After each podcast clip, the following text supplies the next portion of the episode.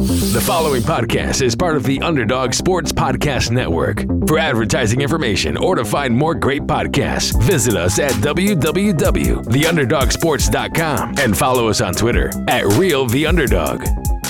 What's going on, everybody? Welcome back to another episode of the Atlantic Files, brought to you by BasketballSocietyOnline.com and the Underdog Sports Podcast Network, the number one podcast for the number one division in the NBA. And as always, you're joined by myself, your host, Alex Fishbine. So,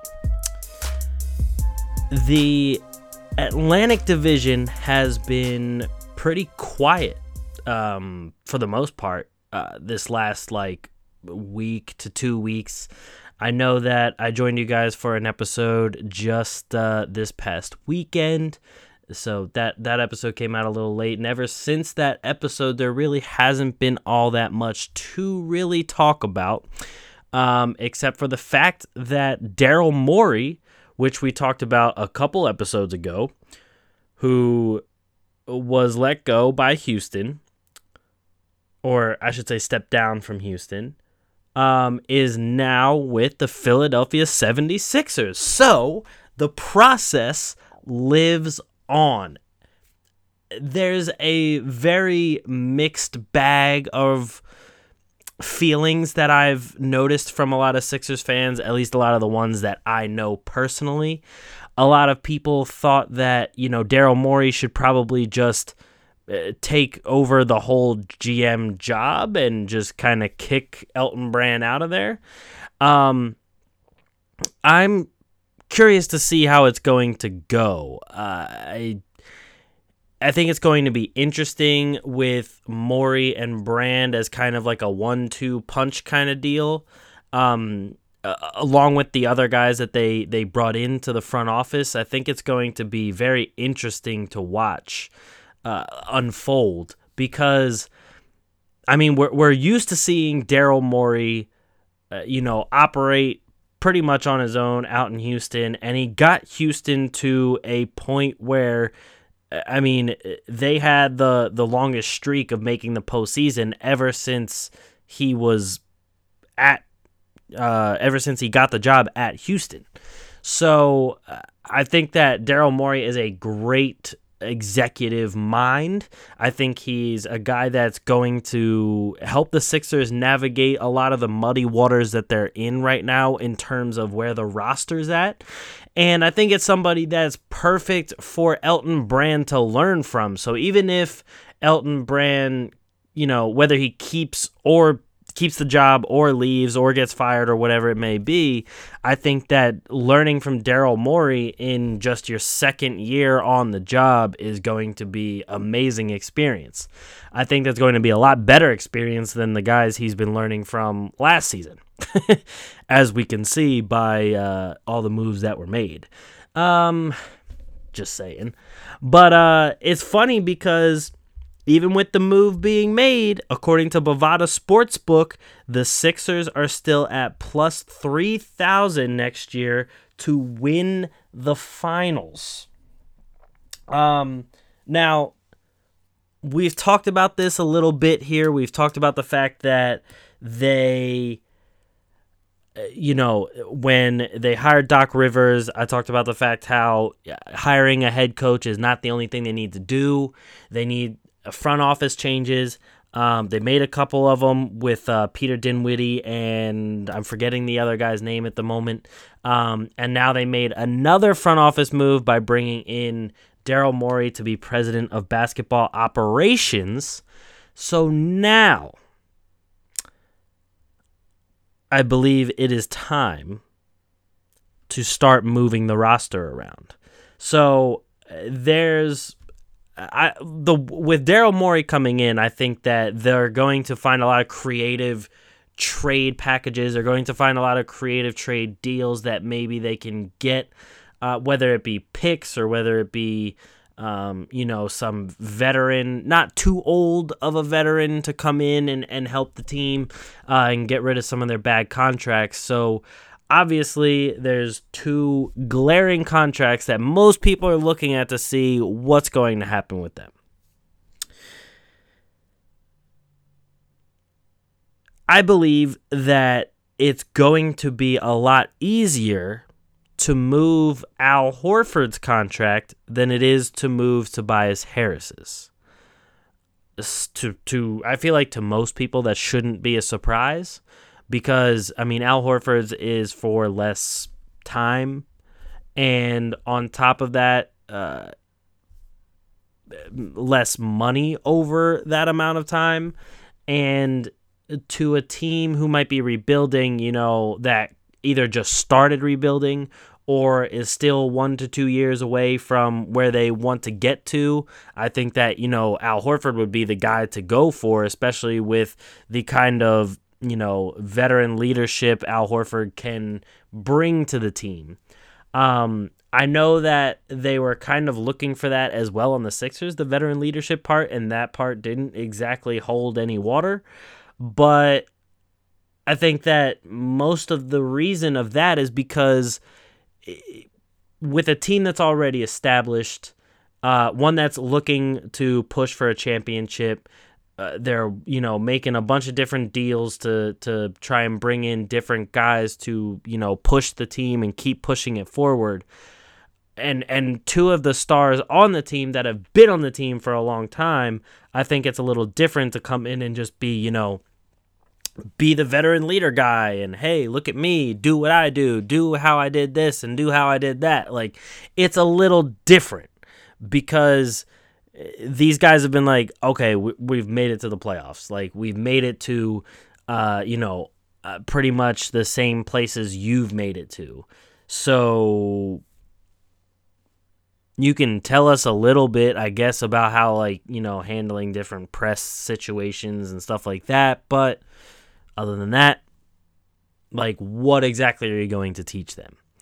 Um, and I'm not saying that's you know my perspective of things. I think that that's a way that like they probably thought about that and that unfolded because I mean I feel like those kind of guys you could get knowledge out of in in a multitude of ways, but you just have to be a willing to accept the knowledge and b willing to hear it out and apply the things that might be applicable. Um, so yeah, I, I, I just think that Al Horford's going to be the easiest one to move out of the bad contracts between him and Tobias Harris because another thing is Tobias Harris is a very good player, but he's not going to be your number one or number two person on a championship team. Um, I, I, just don't think Tobias Harris is that guy, especially at this point in his career. I think that being this number three guy behind Ben Simmons and, and uh, Joel Embiid is going to be the only um, real, you know, shot he has at getting a championship is being that number three guy and being able to give some steady scoring at that that uh that role. Um, but. Uh,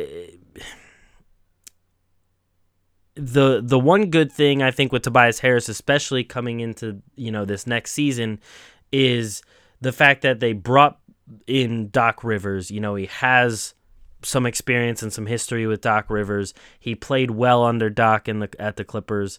Um, so he you know could do better this year do I think he's going to be so much better that it's going to make a huge difference? Not really. But um all in all, I see Horford getting moved first.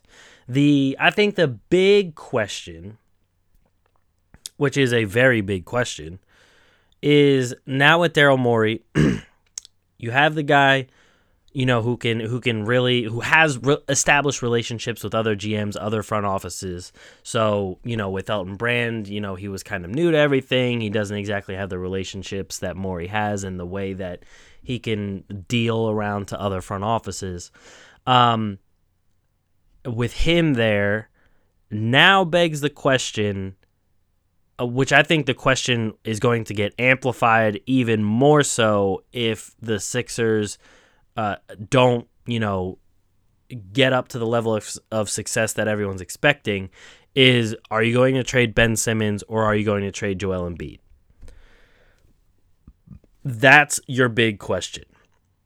Simmons or Embiid?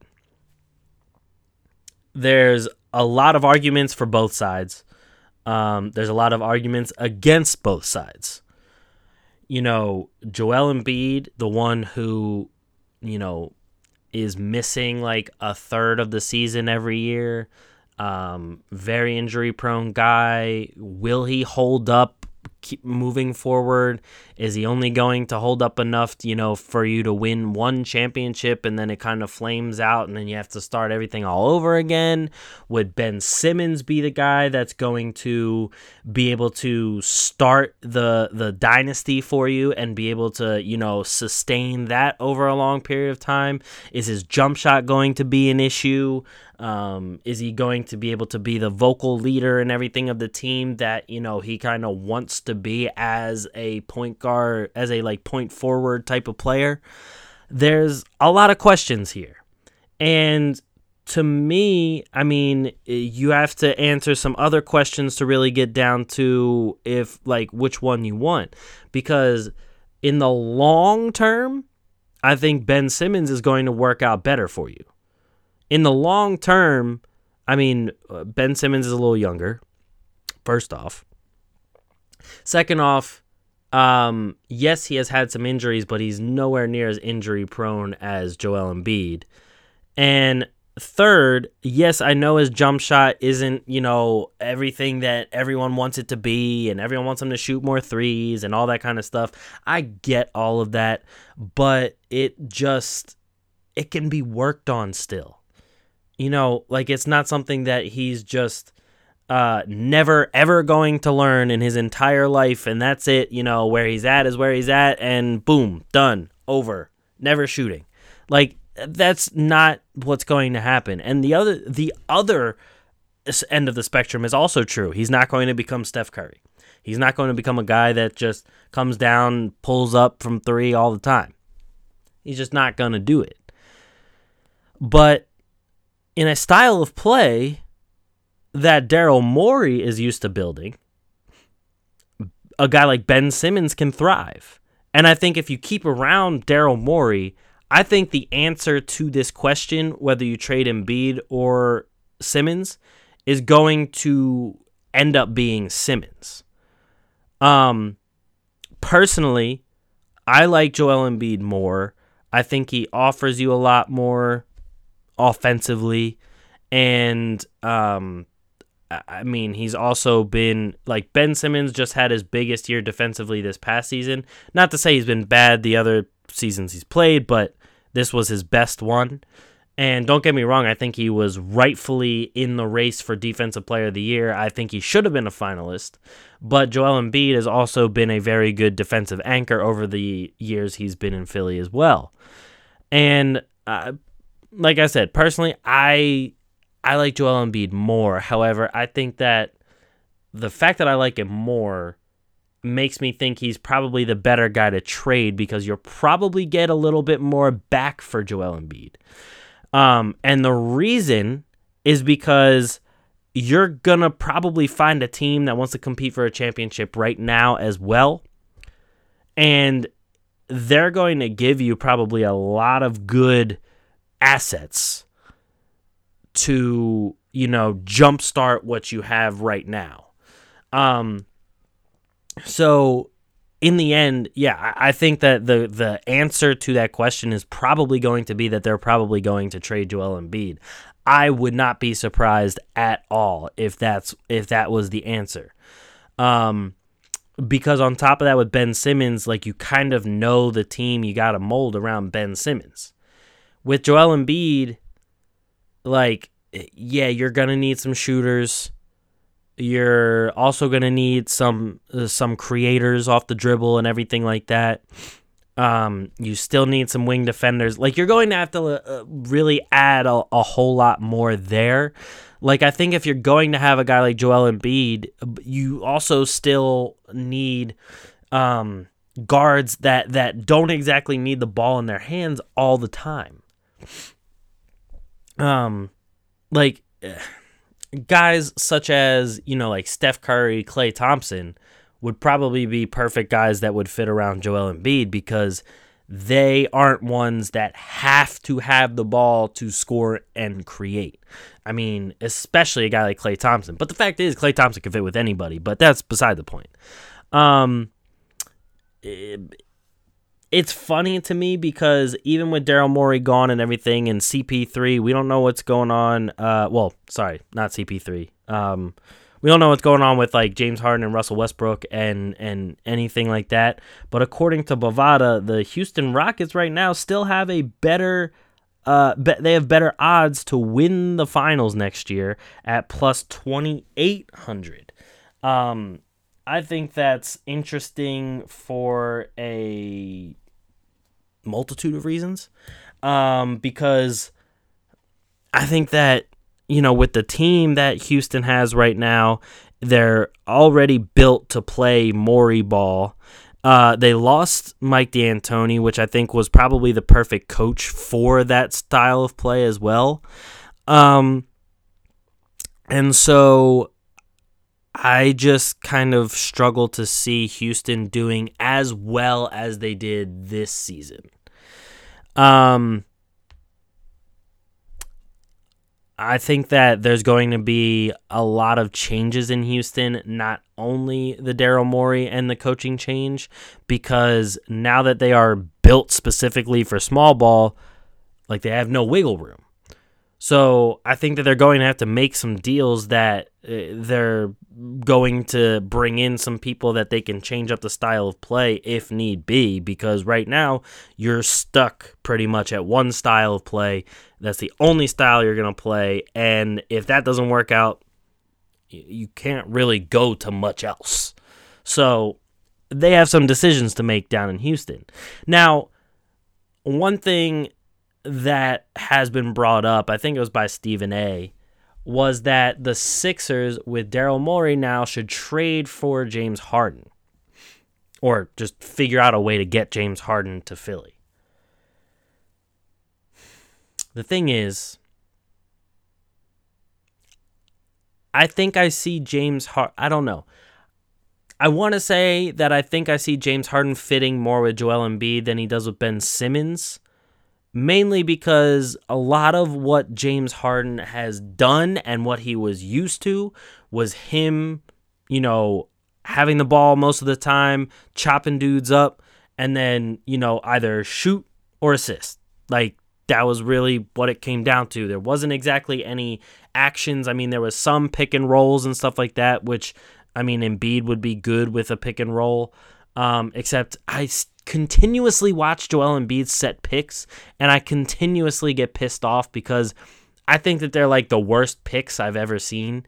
Um, like there's all every time I, I see it, I almost never see any contact. The only time he was setting good screens was when he was doing them for JJ Redick on the the screen and handoff play that they ran all the time. But whenever he screened for Ben Simmons or or whatever point guard was handling at the top of the key, he almost never screened the guy, and none of those plays ever worked.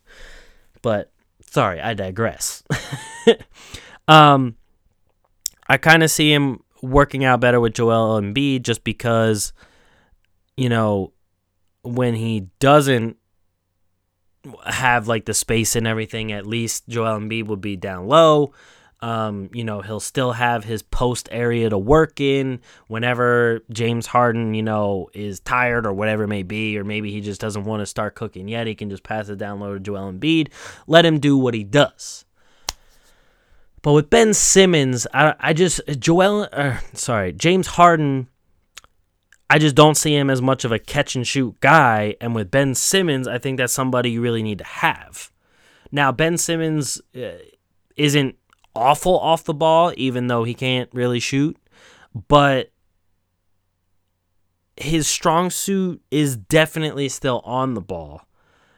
And you know, creating those passing lanes, finding the really hard to hard to reach you know spaces to to get guys open and and get some assists. And while I mean that kind of thing would be great for a James Harden because you know he'd be finding him in in wide open situations. It uh, over these years we've watched Harden, you just don't really see him as a you know spot up uh, catch and shoot kind of player. Um, I think that you know people like Bradley Beal. I've talked about Klay Thompson already. We already know he would fit there as well. Uh, Buddy Hield.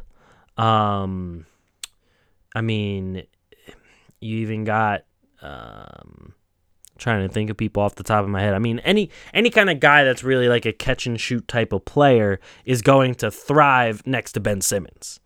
Especially if you have at least two of them. However, that's not the only thing you can surround Ben Simmons with. Let's be, let's be clear about this because you need somebody that is going to create on top of still can be a catch and shoot kind of player.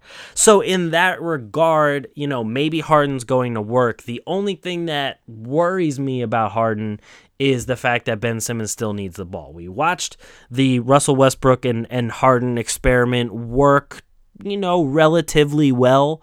Um, they didn't really get to, you know, as far as they got the season before, but it, it definitely worked. You know, a little bit better. They they it, it worked better than they originally started as well because when the whole thing started it kind of looked like a mess westbrook was kind of running around looking like a chicken with his head cut off and uh, harden was still doing the normal things that he was doing and it just really wasn't all working out and then they finally both you know kind of settled down you know, got into a rhythm with each other and it took off from there. Um, there would definitely be that kind of learning curve with Harden and Ben Simmons. Excuse me. Um, this whole idea, I think, just has a lot of flaws with it. Um, but I know I can tell you that if Harden did come to Philly, that on Bovada, they would definitely have Philly as much higher chances to win a finals than Houston. I can tell you that much at least. Um but so just to kind of wrap up the whole Daryl Morey to Philly situation. I think that it's an overall plus. Philly fans should be happy about it. It's going to be something that, you know, will definitely allow them to make more moves.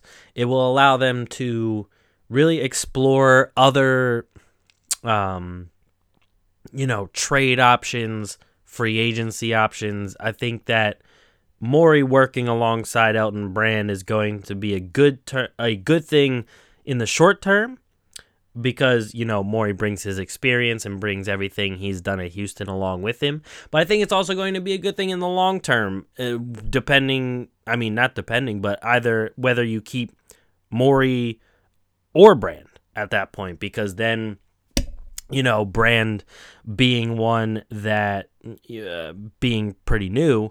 Um, he learns off of Morey, learns a lot of different, you know, like little things working with other uh, GMs around the league and working with some of the, uh, uh, you know, intricacies of the job, I should say. So overall, I think it's a very big positive. Um, so kind of moving on, uh, like I said, there hasn't been much going on around in the NBA. Um, the they they did come up with a start date uh, that the NBA proposed to the NBPA, and it kind of got shot down. I mean, I don't think it officially got shot down, but a lot of star players talked about not playing for the first month. They're just going to sit out if that's the case.